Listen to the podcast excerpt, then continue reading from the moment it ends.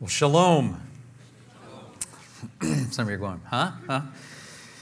During the past uh, couple of weeks, several of us, a uh, small group of us from uh, Southwoods and a few friends from other places, have been uh, in the land of Abraham, Isaac, and Jacob. We've been in the places where you know, David fought Goliath, places where Joshua in the Battle of Jericho. We were all these kind of places. We walked in the footsteps of, of Jesus and the ancient biblical prophets and apostles. We've been in Israel and had a wonderful experience, as you can imagine. It's an amazing thing to see firsthand the place where one of the seven wonders of the ancient world existed, to see the, the Temple Mount, which is what you see right there. And this is a, a, a sort of a, an unstylized view of it, what it looks like. Uh, of course, the uh, Dome of the Rock is there at this point, but where it sits is exactly where Solomon's temple uh, sat in ancient times. Um, place of worship for people to come and honor the God of, of the heavens and the earth. Uh, we, we're privileged to be able to walk where Jesus healed the, the, blind, the lame, the deaf, where he raised the dead. This is the next picture, Capernaum, sort of the, the ministry hub of Jesus in the course, uh, during the course of main portion of his ministry. And it was in this very region right here, this very, you can't get a very good picture of it with, uh, or at least I can't, somebody else probably could, but I couldn't get a very good picture. But this is a place where in Mark 2, Jesus is teaching one day and they start digging through the roof. Do you remember that, that, uh, that incident? And they literally dig through the roof and drop a paralyzed man down. It was, it was at Peter's home, mother in law's home. And it's a fascinating place to be. You, you are moved to be there. We have the privilege of uh, being at the place where Jesus walked on earth and on water. Uh, the Sea of Galilee itself. We took a little boat ride while we were there, and uh, you can't help but be moved as you just ride out on the waters uh, of the Sea of Galilee. Beautiful place, beautiful, uh, beautiful terrain. If you just look there, we're looking a little to the west in that particular photo. Almost looks like uh, Wyoming, doesn't it? I mean, just that kind of uh, topography, really. We walked where Jesus was betrayed and where he was crucified, where he was resurrected. And we spent some time in the Garden of Gethsemane, of course, at the Garden Tomb and various other places. But it was amazing to walk in some of the footsteps, physically speaking, of where Jesus, where Jesus walked. And biblical prophecy tells us that the climax of human history is going to take place in this very region in Israel. Go back and read Zechariah chapter 12, 13, and 14, those chapters if you've not read them in a while. Uh, read Ezekiel chapter 37, 38, and 39. Uh, read the book of Revelation. It's, uh, it's the epicenter of the world and all things coming. And in fact, you could, there are many who would make an argument that the Garden of Eden was, in fact, really where the Temple Mount is. That's part of why it's such contested property as it is. Um, we will never know because we were not there, but uh, you can make a case for that kind of thing. Since uh, many of us probably won't have the opportunity to go there. I felt like it would be valuable for us to, I just asked a few of our group to share a little bit, uh, a few insights, what they've learned about God by virtue of their experience of walking physically in some of the footsteps of Jesus, and some of the footsteps of the apostles and prophets and so forth. I've asked a few to share. And uh, so in a few moments, we're going to have uh, some guests just share a little bit. Uh, Teresa Perrin's going to share a little bit from her perspective on some insights that she's gained from the experience. Uh, ben Florence is going to share a little bit. Dave Simmons, who's been uh, on two trips that we've done, as well as a couple of his own, and each of them share a little bit about what they've learned about God by virtue of being uh, in that place. And my hope is that each of us will be able to listen, um, maybe vicariously experience a little bit of what uh, they uh, have experienced. maybe some of us you know, that's a trip that we should do someday together. Um, but certainly, you know, my longing is that you'll listen carefully because what God, it, the fascinating thing is that God does all these things in the physical that you read about in Scripture and so forth, but his, his ultimate longing is, is not just that those things happen in history, but he wants changes in us in the spirit. And I think you'll make some of those connections as they share, and my hope is that. Uh, it'll edify your soul this day and help you to, uh, to walk more closely with Him. So, uh, without any further ado, Teresa, come on up. And as soon as Teresa is done, uh, Ben Florence will, will come right on up. As soon as Ben is done, Dave will come right up. And as soon as Ben's done, or Dave's done, I'll come back and say a few words of my own. All right? Teresa? Thanks. Thank you. Morning. So I learned so much about God in answering Greg's question um, when walking in the footsteps of Jesus and the other apostles and prophets. Seriously, I don't know where to start in the 55 minutes that Greg gave me. it was 55, okay, five minutes that Greg gave me. So I determined that I would use the five minutes to share the five things that this experience revealed to me that matters to him. And if they matter to him, they should matter to us. First off, legacy matters to him. What he builds lasts, and what he wants us to build will last too. A great example to me was that the cornerstone of the Temple Mount from 2,000 plus years ago still stands. And we walk there. It was and still is a firm foundation, just as Christ is a cornerstone and foundation, cornerstone and foundation for us to trust every day of our lives on. I saw many people there and see many people here wandering around, stumbling over that foundation and through life as they disobey the messages and miss out on really seeing Him.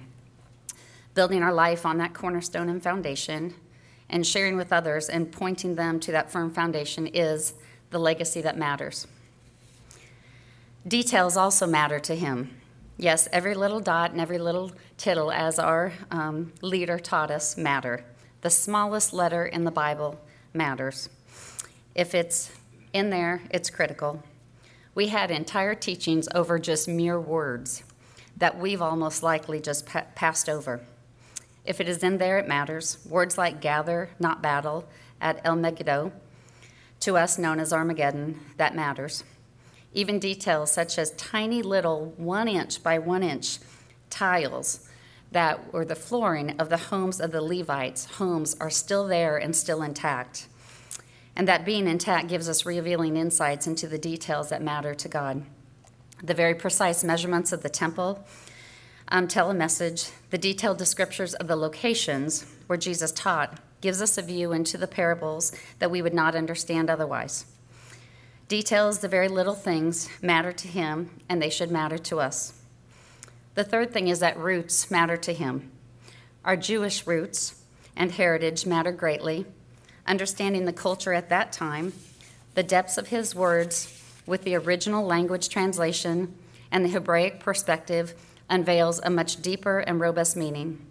If roots didn't matter, then our very salvation, the very grafting in from us Gentiles, or the very grafting in of us Gentiles, would be lost.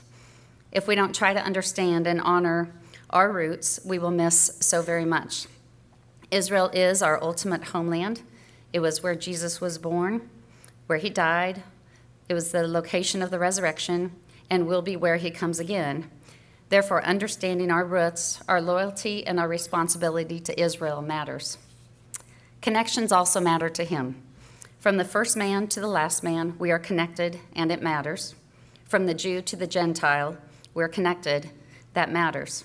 From sinners to saints, we're connected from Moses to Mary. We're connected. He uses everything and he connects everything from nature to the history we learned, to the political landscape, to wars, to friendships, to earthquakes, to foes. He connects everything, and every one of these connections matters. The last thing is that digging and searching matters. Just as the archaeologists continue to dig and find many of the structures that we were able to walk around and through and under, and also the artifacts from so much of the Bible that we were able to see. Just as they continue to dig for those things, we also should dig and search the Bible, dig and search our hearts, dig and search our motives. This digging then reveals, this digging gives proof, this digging refines, and this digging convicts. So, from walking in the footsteps, I learned that these five things matter to God legacy, detail, roots, connections, and digging or searching. So I hope you will consider making them matter to you as well as you dig through the Bible. And if I can be any instrument in any small way in helping that happen with you, then God be the glory.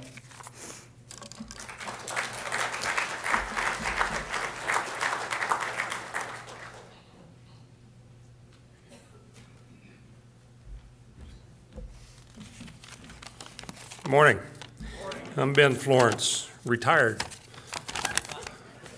When I retired about six and a half years ago from public service, I told my city council, this is great, I'll never have to speak publicly again. Uh, Not, what was I thinking? Um, Being retired, it gives me more opportunity to travel. So when this trip came up, uh, Greg mentioned he was going to get it together. Uh, I told him right away I wanted to go. Um, I was hoping that Susie, my wife, could go with me, but she wasn't able to. Uh, Maybe she can in the future, though. And I hope that some of you can as well in the future. Um, What struck me when we got there, now, I went uh, on a trip to Israel in the early 70s. Um, That was more of an archaeological trip as opposed to a biblical trip. And this trip showed me so many more things that I didn't get to see the first time I was there. And uh, the difference was that uh, my 20 something body made it a lot easier than my 60 something body on this. And I think I was one of those guys that Teresa mentioned was stumbling around. Um, every time I'd find a nice soft rock to sit on, we were up and off again. But that way we were able to see what we wanted to see. Uh, the Israelis, the Jews that live there, they're wonderful people. Uh, I think we do share a kinship with them, uh, and that we, the United States, protect them. Um, I felt a, a kinship that will probably always be with me. Um, I went up, uh, we did as a group, uh, to the Dome of the Rock. You saw it a few minutes ago. And uh, I was taking it all in. I'd been there before. I'd been inside before. Oh, they wouldn't let us in since uh, one of the previous wars.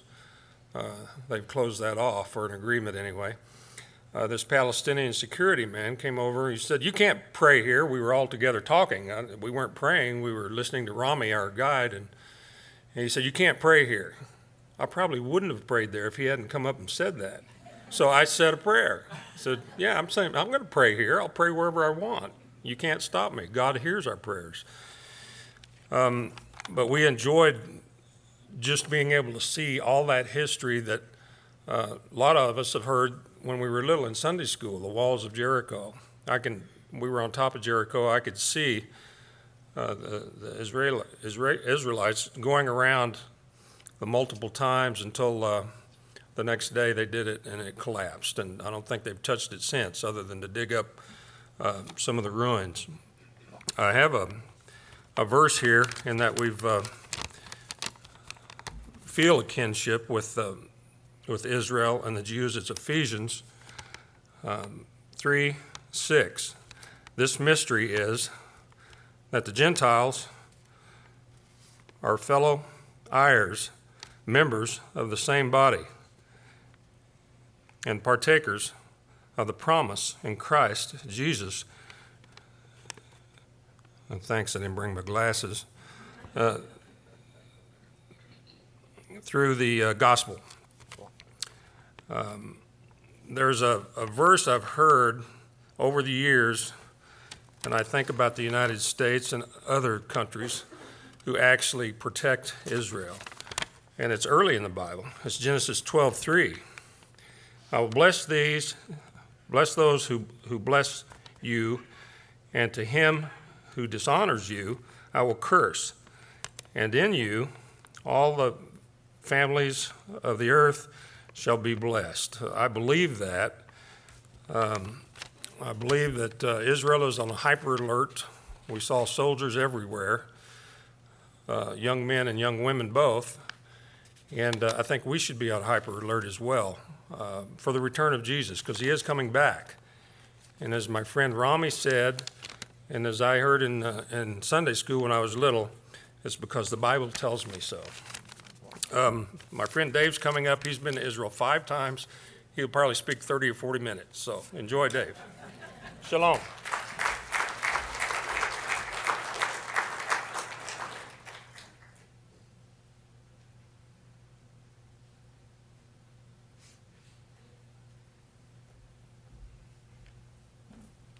Yeah, I will confess that uh, my kids call me Mr. Too Much Information.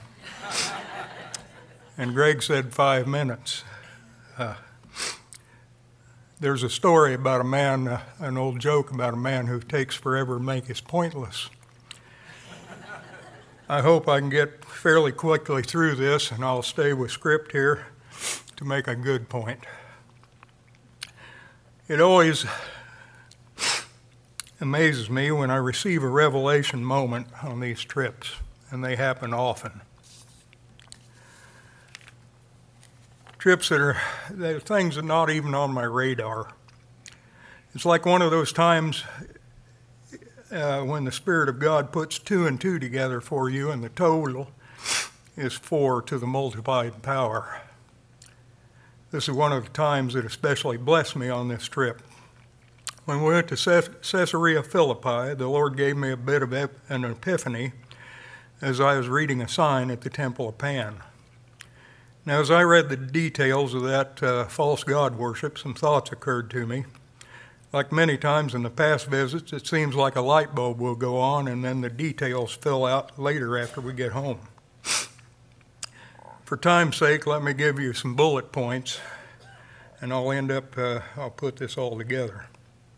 After Herod the Great died, when Christ was just an infant, probably, uh, his son Philip inherited a quarter of his kingdom up in the Golan Heights in that area. Caesarea Philippi was a city that was built by his father Herod, and there, after Philip inherited it, he renamed it in the honor, or he renamed it to honor God the King of his, in his eyes, Caesar of Rome, a very false god.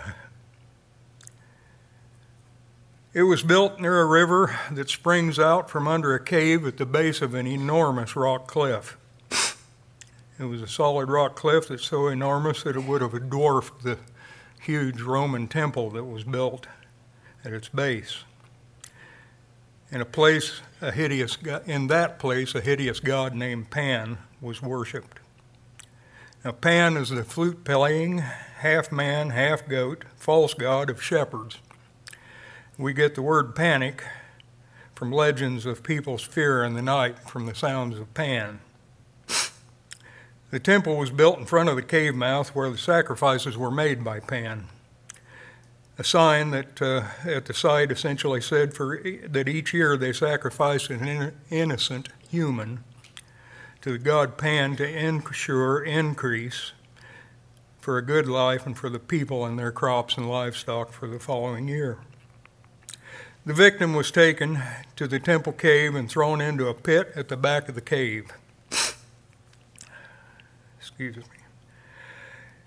If the sacrifice didn't come out of the pit, that meant that the sacrifice was accepted in their eyes and that abundant life would be the promise for the next uh, coming growing season and harvest. If, however, blood showed up in the water in the river that flowed from under the temple, the sacrifice was rejected. Now, I know that Jesus grew up in that area, not far from there and he and all of his disciples must have known all these things. As Yeshua, Jesus, talked to his disciples one day in that area, he used culture, geography, and false religion of that place to predict in a great detail his sacrifice for our salvation in advance. I expect that those things were exactly what Matthew was referring to and had in mind when he recorded Matthew 16. And uh, verse, starting with verse 13, he says, Where Jesus came to the coast of Caesarea Philippi.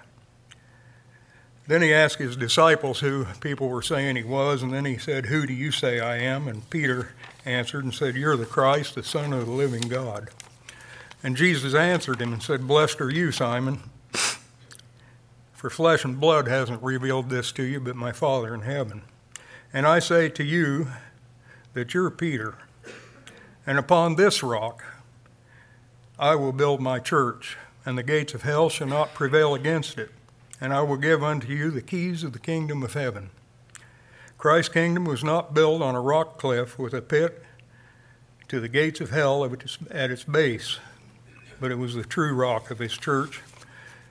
But the true rock of his church was the foundational fact that Christ is the true Son of our living God. And I realized at that moment, standing in front of the sign by the grotto of Pan, how amazing our God is. Christ was actually tipping his hand on the plan on his plan to storm the gates of hell with his cross.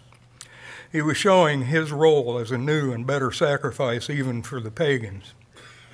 In a few short words, he was telling his exact opposition and power over satanic false worship. You see, God, their God, who was a manifestation of Satan, was an evil shepherd God. Our God is the good shepherd. Pan was half goat and half man. Christ, the Lamb of God, was all God and all man. Their God keeps the gates of hell. Our God gives keys to the kingdom of heaven. Their God had to have a, a sacrifice die for him each time. Christ died for us and gave himself as a sacrifice once for all that we could have eternal life. Pan's sacrifices had to die. Christ sacrificed himself and yet lived. Pan's victim went into a cave alive and then died. Christ went into a cave dead and rose alive. If Pan's victim came out of the pit, the sacrifice was rejected. Christ rose out of his grave to prove that his sacrifice for us was accepted. Blood and water flowing out of the temple of Pan showed rejection the water and blood flowing out of Christ on the cross, who was the very temple of the true and living God, gave us eternal acceptance. Now, I'm sure that there's a lot more parable, parallel opposites to these things. See, I lost my place. Okay. Maybe in the days ahead, the Father will even show me more.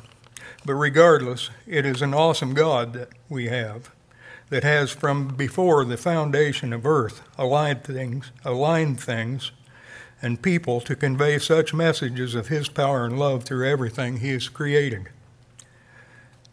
Like the Bible says, all creation declares the glory of God, even his enemies. And all I could say to myself while standing there and thinking about these things that day was, wow, our dad sure is smart.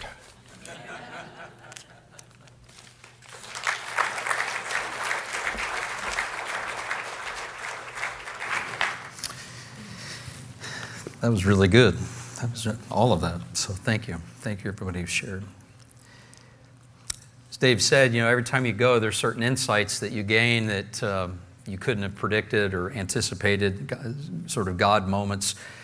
Um, what I learned about God from this particular trip to Israel was different than uh, anything the previous ones. And uh, what I saw this time is that God is not just a God of what He's done in the past, which, of course, uh, we can be all fascinated with that and ought to be justified in that. But God is actively at work right now, drawing people to Himself in Israel. Uh, this, this was crystal clear to me this time in a way that was uh, fresh and new. Our uh, congregation supports uh, a ministry there. We have a ministry partner, uh, Living Israel Congregation. How many of you have heard of Living Israel? We talk about it randomly, but how many of you know that we support? We support a congregation Israel. If you're if you're not sure of that or unclear about that, as a congregation, uh, basically. 10% of the money we set aside f- that we take in as a church, uh, we try to allocate. We, the, almost 10% goes towards missions kinds of things. And a tenth of that goes to Living Israel. So it's kind of like that they're a tenth of that amount. Do you track with me? It's basically 1% of our, of our income as our congregation comes in. And so that fluctuates based on, you know, our, our, our weekly or monthly income and so forth. But that's what we do. Uh, we started that in 2010 and felt led to do that uh, as we made some adjustments back in those days. Uh, just felt several things were going on. We felt like uh, Jesus was a Jew. We're in agreement on that, right? Remember that? He was a Jew. Uh, of course, uh, the apostles, all of them were Jews. You knew that, right? Okay. Uh, every book of the Bible was written by a Jew. Did you know that?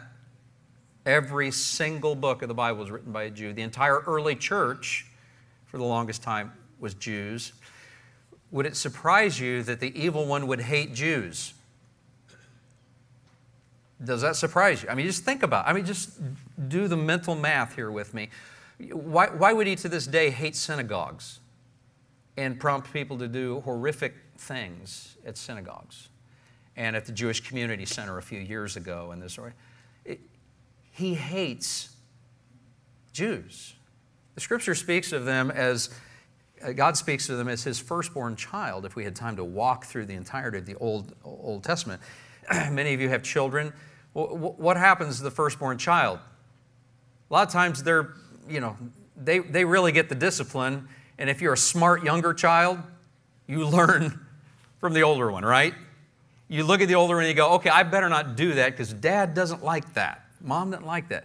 And, and or uh, this is what they're looking for, right? This is, this is the way it works. I mean, this is, this is the, the mindset of our brilliant God. And so Israel is his firstborn child, and he teaches all the rest of the nations of the earth and the peoples of the earth what he likes and doesn't like through them in hopes that uh, you know the rest of us will get it and so the compensates the firstborn with a double portion of blessing is how the picture of scripture is but the consequence is you kind of get a rough time sometimes because you're you're not just son but you're also teacher of the younger children Anyway, all of that more than was in my notes to share. In fact, none of it was in my notes. But anyway, I should follow Dave's example and just read. Um, the, the gospel began with the Jews, but if you remember what happened in the early church, God called the Apostle Paul and others uh, at, at, that time to take the gospel to the Gentiles, right? And, and all of the rest of us have been blessed and benefited from that ever since. If we had time, we could walk our way through Romans 11. I've done this in, in uh, Wednesday night teaching at Refuge and various other things with, with many of you. But Romans 11 makes it clear that the gospel started with the Jews, it came to the Gentiles, and in the end of days, it will come back to the Jews. Doesn't mean that it will leave the Gentiles, it means that that the hardness of heart that contributed to the gospel coming to the Gentiles from the Jews will, will lift and they will discover who their Messiah is. And that in fact, he's been right before them all along, and they've just missed it. 2010, uh, we, we just came to the place kind of where we realized this in fresh ways and felt like we needed to invest in that as a congregation. And so part of our part of our missions outreach resources needed to be uh, in, channeled into uh, helping people in Israel come to faith in Yeshua and Jesus, to discover who their Messiah was. And so we've been doing that, investing there ever since 2010. Um, part of what happened back in 2010 was I, uh, I met this gentleman. This is Gleb, and his wife on the far left is Marina. Gleb and Marina Sambursky, and that's me and Lori in between. Uh, after the group left uh, a week ago and came on back, the, the 30 people who were in our group, Lori and I stayed for a few extra days to connect with our ministry partners, what we wanted to do. We wanted to, to see them firsthand, just to witness some of what God was doing among them, and uh, to see, you know, you know, you, you believe that we know God's doing good work, but you know, it's, it's like I trust, but you verify, right? Is the way this all works. So we're, we're just seeing and connecting relationally because we haven't seen Him since uh, 2010, 2011. A lot can happen in that time frame, right? Uh, so we're just, just connecting with them. We stayed with them. We're blessed. But Gleb and, and Marina moved to Israel in 1995, which was before we began investing before we knew them. They started the congregation living in Israel. They'd moved from the former Soviet Union to Israel. They're, Jews, immigrated there, believers in uh, Messiah Jesus. From 1995 to 2005, so that's a decade, right? 1995 to 2005, uh, this couple, along with a few other people that they, that they started their first congregation with, they had started not just one church, but four congregations within that time frame. Their, their vision, the vision God gave them, was congregations of 50 to 250 max uh, attendance wise at that stage. Felt like just multiply them, just keep them growing. And, and you know, when you kind of get toward the upper side of that 200, 250, you're working toward establishing a new one.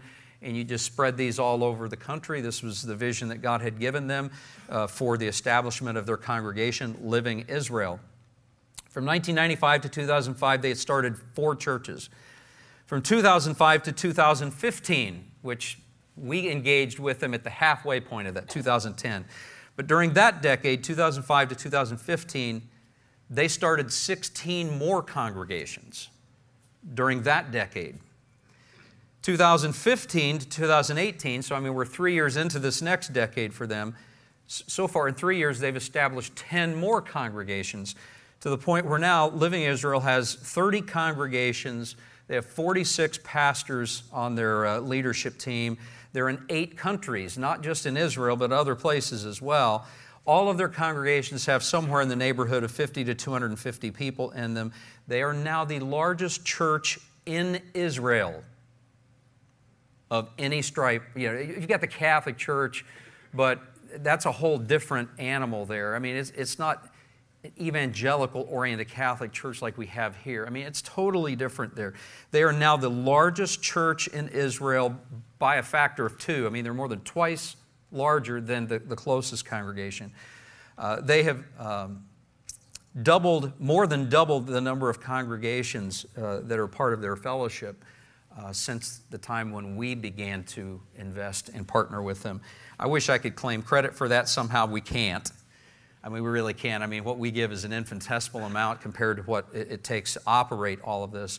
But during this period of time, as these congregations have been flourishing and leadership has been developing and so forth, uh, they, they've got amazing rehab uh, ministries for addicts. I mean, people who are uh, addicted to drugs and alcohol, I mean, methamphetamine and, and uh, heroin and, and all kinds of new drugs that are salt based kinds of things that I, I don't even fully understand. And, and, but you can walk the streets in, in Tel Aviv and you just see where these people are just laying in the street. And so many of the pastors and leadership of this congregation used to lay in those very streets.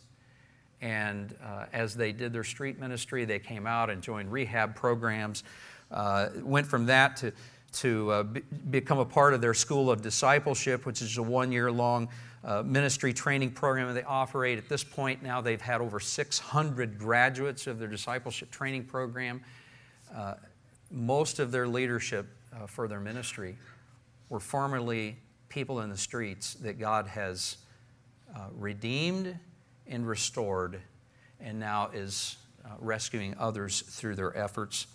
Uh, their seven year vision at this point is uh, they, it's a long story, but they feel like, uh, I mean, God made it really clear. You, you, go back to the Old Testament, and Joseph had a, had a dream of seven years of feast, feasting and, and generosity and blessing that was going to come, and they needed to, to gather during those, those seven years, and that was going to be followed by seven years of famine. And uh, it's a very long story, but they feel like this is that that seven years of feasting kind of thing is really what's before them. It began with this year. And so their, their, their dream and their vision is 70 new churches, and, and for God to raise up 70 new churches and 70 pastors in the next seven years. So this is what they're working toward, praying for. Uh, this is the kind of thing that our dollars, when we, we support, are going toward that kind of thing.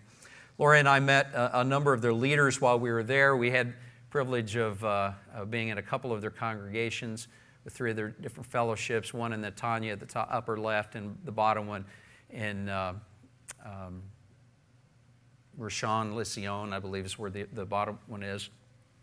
The top one's got a bunch of the kids. The bottom right one uh, picture there is uh, 14, total of 14 people. I think a couple of people got cut off in the picture. But uh, the day that we were there, uh, they had had a baptism service that morning at the Jordan River. You know, we have a baptistry over here. They go to the Jordan River. You know, that's, that's pretty cool. But uh, they had, had 14 people baptized that morning uh, from this, just this fellowship. And I had the privilege of meeting them and uh, speaking and encouraging them a little bit. Uh, we had opportunity while we were there to, to speak at these two congregations. Look at this next picture. Um, bo- both places uh, speaking through translators, which I don't know if you've ever done that or not before. That's, that's an interesting experience. And I've done it a few times and still never quite get used to it. But uh, had opportunity to preach at both of those places, as well as Laura and I, with some of their teams, kind of walk the streets of Tel Aviv just to see the nature of the ministry that they do there. And here we are, just kind of praying for a, literally a, a guy who's literally couldn't get up.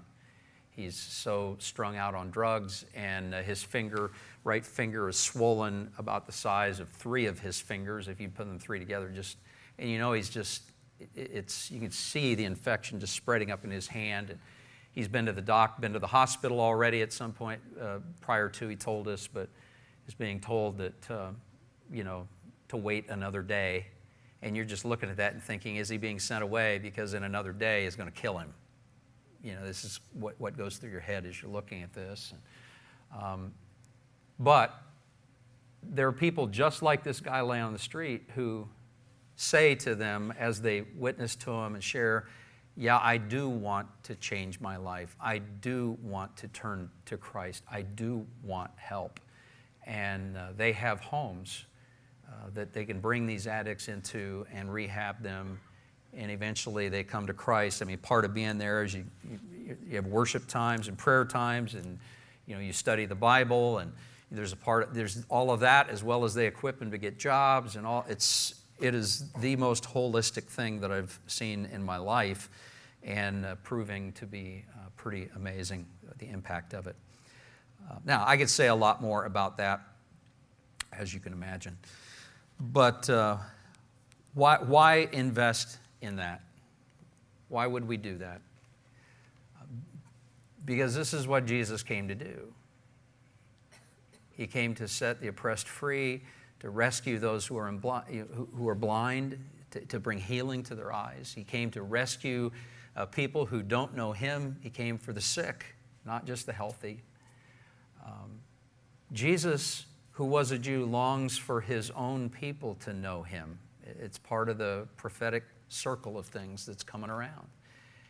And um, when I asked them at this point, uh, we're the only congregation that supports them from the outside. I mean, there's nobody else. Uh, this growing thing. I, I, don't think that means anything other than we have a really privileged position to be in relationship with them. And my encouragement to you is to pray, pray, pray, pray for them. Because as they continue to establish congregations throughout the, land, um, there are people coming to know Jesus right and left. Uh, you know, you, you, you look at these places and you think, oh, nobody, nobody will, will listen in Israel. Oh, no. Because they themselves are Israelis uh, and because they're followers of Jesus, uh, they have open doors that you and I would not have in that context. We need to pray for them. Uh, I can give you more detail on where to pray and how to pray and so forth on another occasion, but my, my hope is that uh, you'll make that a matter of ongoing, regular prayer uh, we praise God for what He's doing through living Israel. You can go to Egypt, you can, you can visit all the, you can visit the pyramids, you can visit the sphinxes, you can visit all the stuff, they're tombs. Because everything there, it's like the history is dead. History in Israel is alive because we serve a living, resurrected Lord, and He's still at work and we're privileged to be partners with it. Uh, you can pick up a little more information about Living Israel over on our information table. We have a lot of our ministry partners. We have stuff over there about them. You can grab one that's Living Israel. Uh, their website is having some work done on it right now, and so it's a little messed up. But uh, livingisrael.com, uh, living-israel.com, living-israel.net. I mean, they are, I mean, they're on the cutting edge of a whole lot of stuff, and um, just keep them in, the prayer, in your prayers. Um, as I wrap up, let me say this. You know, Jesus didn't come, uh, take upon himself flesh and come to our world so that we could walk in his physical footsteps. That was not why he did it. He came so we could learn to walk in his footsteps spiritually. He came to rescue us from sin, from evil, from the corruption of this world. He came, to do, came so that we could choose to humble ourselves before him and become loving, grace filled, joy filled, a hope filled, merciful, selfless people like He is and was and always will be. And I guess my question for you as we wrap up this morning is Have you put your faith in the real Jesus yet? He's very much alive. He's at work there, He's at work here. He's at work in the heart and life of every person who will look heavenward and with hope ask, with faith ask, Lord Jesus, work in my life. I need you. And if you'll look heavenward this morning, I can promise you, He will meet you where you are, and in His mercy, He will draw you toward Himself. But you got to ask, because His nature is not to force Himself on you. The day is coming when every knee will bow forcibly. Scripture is really clear. But right now is still the day where you and I have the privilege in humility to bend our knee willingly. You haven't done that, will you? Will you do it this morning? Let's stand together as we close in prayer. Glad that you made it. Thanks to each of you who shared this morning. Uh, feel free to ask them uh, any questions. Also, we had several others who uh, were on the trip. If you're with us this morning and you were on the trip, uh, just raise your hand real high just so everybody can see. So just kind of look around. You, feel free to grab one of them. We've got several I know are out of town this weekend, but several who are here. So just want to chat a little bit about some of their experiences, grab them. And, uh, and maybe one of these days God will uh, make it possible for you to be on a trip with us too. Let's pray, and then we'll be dismissed. If you have prayer need of any kind afterwards, come on down. We'll pray for you. Father, we thank you for your mercy, your grace, your favor. And as we pray now and wrap up this morning, we ask, Lord, that you would help us to be living Israel, each of us, to be your living representatives wherever we go. Help us to be witnesses for you, uh, to be light in dark places, to be encouragers where discouragement uh, may prevail. Help us to, uh, to communicate hope and opportunity, to assure people that your promises uh, matter and that you are a keeper of promises. Would you guide our steps this week, Lord? Uh, we promise to give you credit for everything good that happens, and we thank you. I thank you for the privilege of being reminded of who you are this morning through the testimonies, through living Israel's work, and through your word. Go with us now, Lord, as we leave this place. Lift this prayer in the name of Jesus, our Savior, our Lord, our King. Amen. Amen. Bless you all.